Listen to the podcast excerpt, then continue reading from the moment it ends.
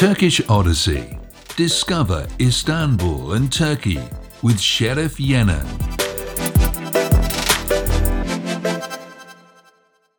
Hello, everyone. In this episode, we're going to talk about the history of Istanbul. As you know, Istanbul is located on the two sides of the Bosphorus. Bosphorus is a natural waterway in the north and south direction. In the south, it is the Sea of Marmara, and in the north, it is the Black Sea. It's a 20 miles long waterway, much larger and much deeper a river. And the two sides of the Bosphorus is the city of Istanbul with a population of 17 million people. One side of the Bosphorus is Europe and the other side is Asia. As you enter into the Bosphorus from the south, from the Sea of Marmara, right after you enter, there is an inlet. There is a little bay in the shape of a horn, which is named as the Golden Horn. With that Golden Horn in the north and the Sea of Marmara in the south, there is a peninsula, and that peninsula is called as the Historical Peninsula. That was the old city of Constantinople. Everything happened there. So our focus is going to be on this peninsula, the historical peninsula. Istanbul has a legendary foundation story, and we read about this story from Strabo, a first century BC traveler, geographer, historian from Anatolia. According to his story, in the 7th century BC, in 667, the Megarian people who used to live in the mainland of Greece wanted to change their settlement. As it was customary in those times, the king of the Megarian people, Byzas, went to the oracle of Delphi to consult with the oracle about where to settle down. This was a very common practice in those times. People went to the oracles and consulted with them, and oracles were never clear. They always gave intricate answers. When Byzas asked about where they would settle down, the oracle of Delphi told them that they would settle down opposite the blind people's land, and they didn't know where that land was. They started their migration. They came towards the east, and they came to the area of Istanbul and the historical peninsula. And in those times, 7th century BC, there was no settlement there. They came to the hill, which is located at the tip of the peninsula, overlooking the three bodies of water the Sea of Marmara, the Golden Horn, and the Bosphorus. They loved the place. It was a high hill, which would be possible to protect it with walls all around, and they would also have a natural harbor in the Golden Horn, and they would be able to make sea trade between the East and West. They actually loved the place. But they remembered the words of the oracle. They had to justify that. Opposite the blind people's land. They looked at the other side of the Bosphorus, the Asian side, and they saw a small settlement there, which was named as Chalcedon or Chalcedon. It was an earlier settlement. And they wondered why those people of Chalcedon chose their location instead of the historical peninsula. And then they said, they must be blind. So, opposite the blind people's land was here, and they decided to settle down in here. The king of Megarians named the city with his own name. The city of Byzas became Byzantium. For almost 1,000 years, Byzantium never prospered, kept as a modest town. The population was never more than 20 or 25,000 people. They carried out sea trade, they collected taxes from the ships passing through the Bosphorus, and they survived in a modest way.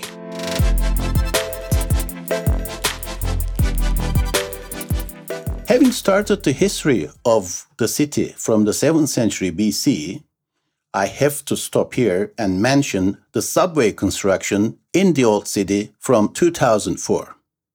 During this construction, they suddenly, by coincidence, discovered a wooden shipwreck buried in the silt. And they had to delay the subway construction and they started an archaeological dig. they found other shipwrecks there. As they excavated them, they identified these shipwrecks from the Byzantine period. This place was believed to be a harbor, the harbor of Theodosius from the Byzantines. Sunken ships were found buried under the silt. The silt was the silting up of the harbor by the Lycos River flowing into the harbor. Eventually, they discovered 37 shipwrecks in here, and this is accepted to be the world's largest medieval shipwreck collection. Most of the ships were still intact together with their cargo. Cherry seeds in the baskets, butchered animal bones they found. So, this was a great discovery, and these pieces, which were excavated there, are now under preservation, waiting to be exhibited in the new Maritime Museum, which will be built in the same area. We are looking forward to it. When they believed that they reached the bottom of the harbor, they were going to stop the excavations, but as they continued a little farther deeper, they found more artifacts dating back to the Neolithic period this time, 5500. The Neolithic finds included some burials and some wooden pieces which were believed to be oars for little boats. 5500 plus 2000 from the AD period, it makes 7500 years altogether. So, as we used to start the history of Istanbul from the 7th century BC, before these excavations, now we have to revise our sayings. The history of the old city goes back to approximately 5500 BC.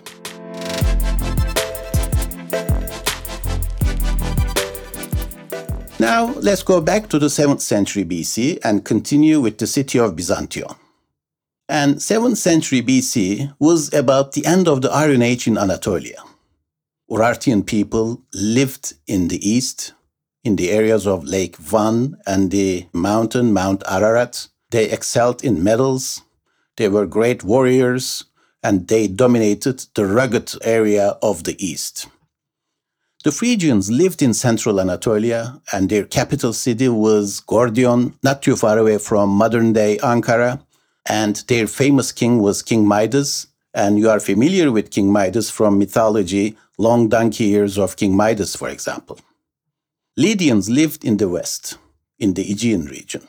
Their capital city was Sardis, and the Lydians became the earliest people to mint the earliest coins in history, and that happened in the 7th century BC as well. Another civilization from Anatolia was the Carians, and they lived in the southwest. In the middle of the 6th century BC, Persians started attacking Anatolia, and they defeated the Lydians in the middle of the 6th century, and the Persian period started in Anatolia. So Persians took the full control of Anatolia, and they were giving hard times to the Greeks as well. And this Persian period continued up until the coming of Alexander the Great.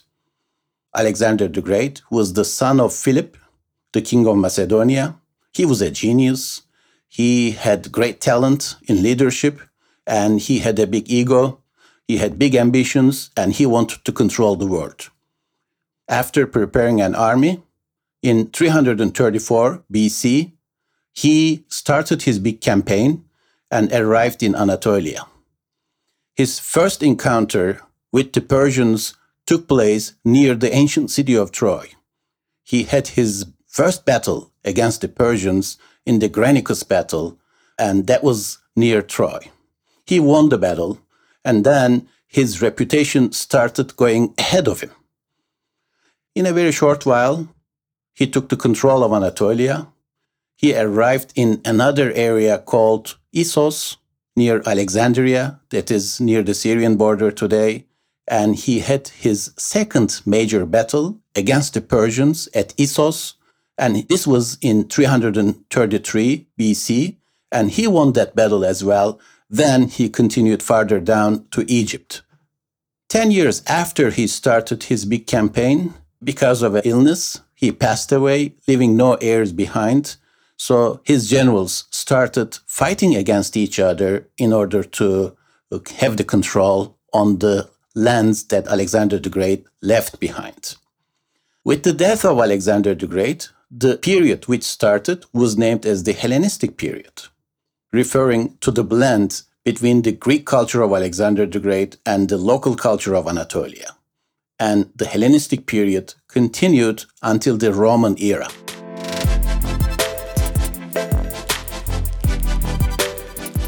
The new power coming from the West was the Romans. And the Romans took the control of Pergamum, a Hellenistic kingdom in the Aegean region in the west. And this happened in 133 BC. And this is accepted to be the beginning of the Roman era in Anatolia. From then on, they continued taking more lands in Anatolia. So the city of Byzantium passed through all these periods and finally came under the Romans. Then, towards the end of the third century AD, a new system was introduced in the Roman Empire. This was the tetrarchy, meaning leadership of four. In this system, the Roman Empire was governed by two senior emperors, and each was called Augustus, and each Augustus had a junior who was called a Caesar. Altogether, it makes four. When we look at the time between 312 and 324 AD, we see two co emperors. One is Licinius, who ruled the east, and the other is Constantine the Great, who ruled the west. These were the times in which Christianity was still strictly forbidden and early Christians were persecuted. And on the other hand, Constantine's mother was Helena, and she was a strong believer of Christianity. Constantine was very close to Christianity, whereas Licinius was very much against it. Constantine once had a vision and painted a Christian symbol on his soldiers' shields. Under this emblem, he was successful in the Milvian Bridge battle against Maxentius and entered Rome. In 313 AD, Constantine the Great and Licinius came together in Milan and they made an agreement to change policies towards Christians. With this Edict of Milan, they were going to treat Christians nicely. But it didn't happen so, and this agreement did not help the relation between the two co emperors. They later encountered for the last time in a battle. That was the Battle of Chrysopolis, and this was in 324. Chrysopolis is today's Üsküdar on the Asian side of Istanbul.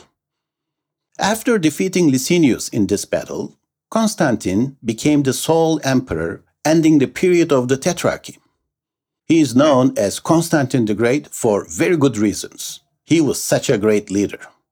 After nearly eight years of political fragmentation, Constantine united the whole of the Roman Empire under one ruler, he was able to restore stability and security to the Roman world. I personally see him as the Roman version of Alexander the Great. Whether he was a believer of Christianity or used Christianity for his political propaganda, Constantine became the patron of the Christian faith. In 325, he gathered church officials in the Council of Nicaea. Two years earlier, this meeting would have been unthinkable. It was a gathering of 312 bishops from throughout the Roman Empire. When they came together under the leadership of Constantine, they discussed many Christian matters, including whether Jesus was the Son of God or the God Himself. Out of this came the Nicene Creed, which affirmed that Jesus was a divine being. Constantine supported the church financially, had a number of basilicas built, granted privileges like tax exemption to clergy, promoted Christians to high ranking offices, returned property confiscated during the persecutions. In the meantime, after becoming the sole ruler, he did not want to go to Rome. He didn't want to use Rome as his capital. He chose the little town of Byzantion for his capital. And he started preparing Byzantion to be the capital for the Roman Empire. Whatever they had in Rome, he had to have them in his new capital as well. He started building churches, Church of the Holy Apostles, the first version of the Hagia Sophia, Hagia Irene. He was the one who started the construction of these churches, for example. His life was not long enough to see the completion of these buildings. He built new walls, enlarging the city. He started the construction of the Great Palace. In Rome, they had Circus Maximus, so he needed a hippodrome in Istanbul as well. He restored and enlarged an earlier hippodrome in Constantinople. He wanted to have an obelisk from Egypt, but it was not that easy to bring a large obelisk all the way from Egypt, so they couldn't do that. But instead, they built a new monument which looked like an obelisk. He also built a shopping street from the Milion Monument, the zero mile marker, the center of the earth, the beginning point of all of the roads from the capital to his forum. He built a circular forum under his name. And this shopping street connected the Milion Monument to his forum. Imagine a 60 feet wide street with cobblestones and sewage system underneath and two floors of stores on the two sides, more like a shopping mall. And in the middle of his circular forum, he erected a big monument with his statue on top. And this monument is still in its place without the statue. In the year 330, the official opening of the capital was made. And the new name for Byzantion was Nea Roma, the New Rome. A little later, the name of Constantine, the emperor, was given to the city. So the city was named as Constantinopolis, Constantinople, the city of Constantine. This was such a big turning point in the history of Istanbul. Can you imagine? A little town of 20,000 people suddenly became the important capital for the great Roman Empire such a big change in the history of the city. The population from 20,000 increased to 170,000 in the time of Constantine. In the following centuries, at the peak, the population of Constantinople reached half a million. Helena was the mother of Constantine at a very late age. After a vision that she had, she went down to the Holy Land to look for the true cross it is said that she found the true cross there and she came back to Constantinople with pieces of it. Constantine became the first Roman emperor to allow Christianity. So Helena and her son Constantine were later elevated to be saints in the Greek Orthodox Church. A little later, a prominent emperor came to power, and this was Theodosius I. He ruled in the last quarter of the 4th century AD. In 381, Theodosius convened the First Council of Constantinople, and this was the Second Ecumenical Council. And in this council, the Nicene Creed was revised. Theodosius was able to bring the obelisk from Egypt. It was transported to Constantinople and erected in the central axis on the spina of the Hippodrome. Hippodrome was the place where chariot races were held. In 392, Theodosius made a very important thing. He banned paganism and he announced Christianity to be the official religion for the Roman Empire. After that, all pagan temples had to be torn down. So they started destroying the temples, but columns, capitals, marble or other stone panels or slabs were all saved to be recycled in the buildings to be built. In 395, Theodosius did the second most important thing in his life during his reign. He divided the Roman Empire into Eastern and Western to split it between his two sons. he divided the empire somewhere from the Balkans. So his two sons, Honorius, got the west, and Rome became the capital for west, and Arcadius got the east, and Constantinople became the capital for the Eastern Roman Empire. From this division in 395 until the fall in 1453, the eastern half was the Eastern Roman Empire. Western Roman Empire collapsed 81 years later in 476, and its vast territory was divided into several successor polities. In the 18th and 19th centuries, historians from Europe, in order to emphasize the difference between the Roman and Eastern Roman empires, they suggested a new name for the Eastern Empire. And they derived this new word from the first name of the city, the Byzantine Empire. First, it was not accepted well, but later on, people liked it and started using it. Today, either the Eastern Roman Empire or the Byzantine Empire refers to the same time period, the time from 395 until 1453, the Byzantine Empire.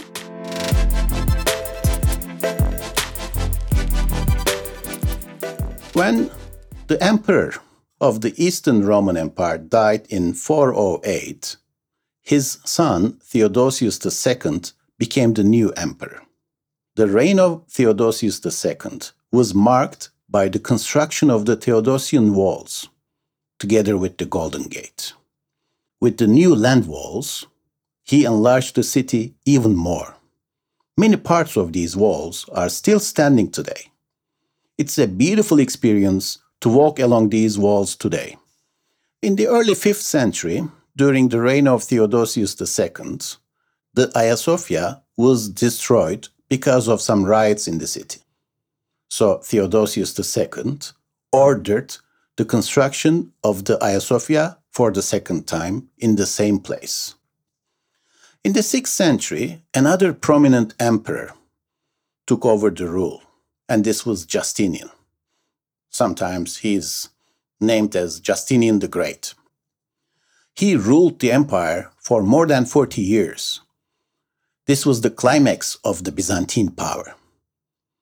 The famous Nika revolt of 532 took place against Justinian. Justinian, although he became one of the most prominent emperors, in the early years during his reign, he didn't have enough experience.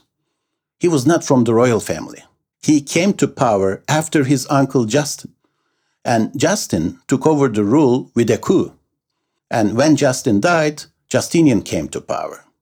And he didn't know how to treat people. He started collecting too much taxes, and his administration was bad against people. So people were very unhappy. One day, when there was a big crowd in the hippodrome for chariot races, there were generally two groups of people, the blues and the greens. And for the first time ever, the two groups of the audience came together and they started protesting against the administration. And Justinian didn't know how to deal with this.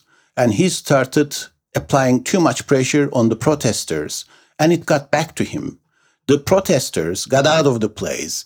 They went to the prison, they rescued the prisoners there, and they got their weapons, and then they started attacking buildings, and they started destroying everything that they came across they tore down the Hagia Sophia and the Hagia Irene, and then they were ready to go to the palace and change the emperor. Justinian was very much scared.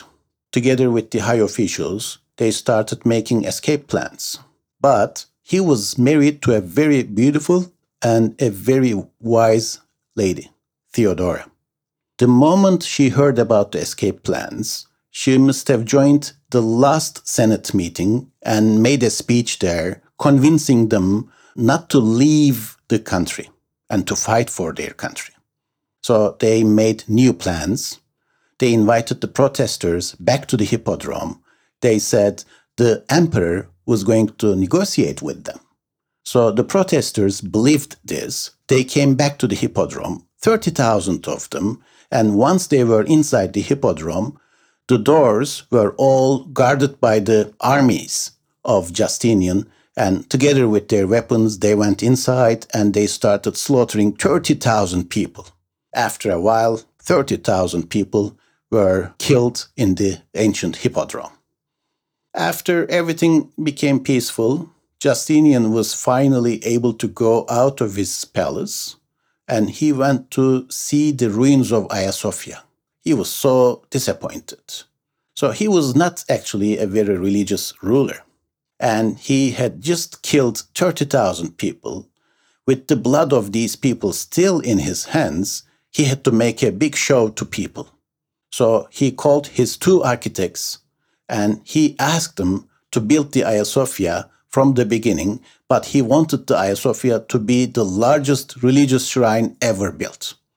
And within about five and a half years, they were able to build the Hagia Sophia, and he was so proud of his new work.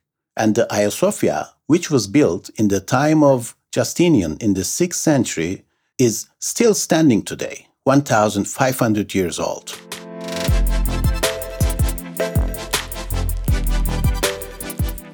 In the next century, in the Arabic Peninsula, Prophet Muhammad started spreading Islam, and he died in 632, and Islam continued spreading from there. In the next centuries, 7th and 8th centuries, Arabs attacked Constantinople many times. In the 9th century, it was the Bulgarians who besieged Constantinople. There was tension between the Eastern and Western churches between uh, Constantinople and Rome. And this tension reached its climax, and in 1054, the Great Separation, the Great Schism, took place. So these churches were later known as the Eastern Orthodox and the Roman Catholic. In 1071, the Seljuk Turks defeated the Byzantines at the Battle of Manzikert, and Turks started overrunning central Anatolia. Constantinople, throughout history, was one of the most frequently besieged cities in the world. The Avars, Bulgarians, Arabs, Vikings, Crusaders, and Turks, one after another. But it was a very well defended city with walls all around. The walls of Constantinople are divided into three sections. The walls all along the Marmara Sea were named as the Marmara Sea Walls and the walls along the Golden Horn were named as the Golden Horn Walls, and in between these two bodies of water, the land walls. At the mouth of the Golden Horn, from the Bosphorus, the Byzantines stretched a large chain, and this chain didn't allow the enemy ships to enter into the Golden Horn. So the walls along the Golden Horn did not need to be so defensive because the enemy ships couldn't reach there anyway. In the history of the city, it is said that there were more than 20 sieges, and almost all of these sieges were unsuccessful except for two. The city fell only twice first to the Crusaders, then to the Turks. When it fell to the Turks, it was the end of the Byzantine Empire, and it happened in the middle of the 15th century. Let's take a look at the Crusaders now. The Fourth Crusade was from 1202 and 1204. So these were the Christians, Latin Christians, who came together under the call of the Pope, and this time it was Pope Innocent III.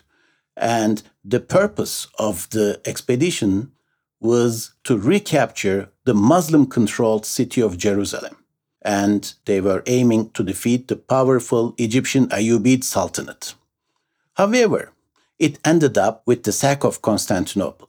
This led to the partitioning of the Byzantine Empire. Fourth Crusaders decided to reach the Holy Land via the sea, but they were not the sea people. They needed help for this. And they wanted the Venetians provide sea transportation for themselves but they did not have money to pay for this service. Therefore, they agreed to help Venetians capture the city of Zara on the Adriatic Sea. Zara was sacked in 1204, the first attack against a Catholic city by a Catholic Crusader army. In the meantime, the Byzantine Emperor Alexios III, with a palace coup, deposed his brother Isaac II. Isaac was also blinded. This was a traditional punishment for treason. Prince Alexios, the son of the recently deposed Emperor Isaac II, made an offer to the Crusaders. When he saw that the Crusaders gathered up again, he made a suggestion to them. He expected the Crusaders to sail to Constantinople and overthrow the reigning emperor Alexios III.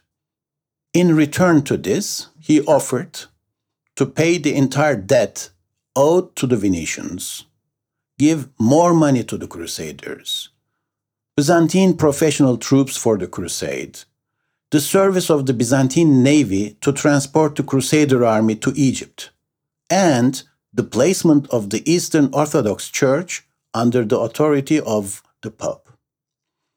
This offer was too tempting to refuse. According to Prince Alexios, if the Crusaders, together with their ships, appeared in Constantinople, the people of Constantinople, who didn't want war, would think this was happening because of the reigning emperor Alexios III, and they would avoid war by overthrowing Alexios. The Crusader fleet arrived in front of Constantinople on June the 24th, 1203. And it was expected that the people would rise in favor of Prince Alexios, but it didn't happen so. Some of the Venetians among the Crusaders had lived in Constantinople from before. They were well aware of the weak points of the city. They captured the tower on the city side of the Golden Horn chain. The chain was lowered, and their ships went into the Golden Horn and landed in Galata, the opposite side of the city. The Crusaders attacked the Golden Horn walls. The Venetians, who were very successful at sea, were not as successful in the land war. On July the 17th, the Venetians made a hole in the walls, and all they could do was starting a fire. The Byzantines, who were quite disturbed by the situation, in order to avoid more troubles, placed Isaac II and his son Prince Alexios on the throne again. Emperor Alexios III escaped with a lot of money and treasury. There was no longer any need for war. Thus, the Crusader attack was stopped. Emperor Isaac II accepted the promises that his son made earlier. However, these promises were impossible to realize. The imperial treasury was short on funds. At that point, the younger emperor, ordered the destruction and melting of valuable Byzantine and Roman icons in order to extract their gold and silver. But even then, he could not raise enough. Things got worse, and on April the 13th, in 1204, the city fell to the Crusaders. The emperor, patriarch, and many nobles fled, and the city was looted and destroyed for three days. Constantinople, the center of Christian world for about 900 years, lost all its splendor, wealth, and works of art as a result of this plundering. Countless icons, relics, and precious treasures from churches, monasteries, palaces, and libraries were plundered and destroyed. Crusaders entered the holiest church of Christianity, Hagia Sophia, on their horses lots of other unpleasant things happened. Crusaders established the Latin Empire of Constantinople that would last for 57 years. Members of the royal family fled and they established other Byzantine kingdoms in Nicaea and other places. 57 years later, the ruler of Nicaea regained Constantinople and refounded the Byzantine Empire and that was in 1261. But Constantinople was never able to recover anymore. The Byzantines granted the quarter on the other side of the Golden Horn to the Genoese in 1267. From then on, Genoese merchants carried out trade from these lands. Two centuries later, in 1453, this time it was the Turks who captured Constantinople and declared it to be the new capital for the Ottoman Empire. This was the end of the Byzantine Empire. The Byzantine Empire, or the Eastern Roman Empire, was ruled from Istanbul for more than 1,000 years, leaving a very rich cultural heritage behind.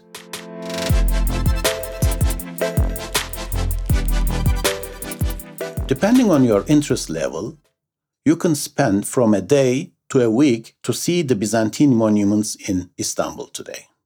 To summarize some of the Byzantine highlights, of course, the Hagia Sophia, the most important of all, still standing.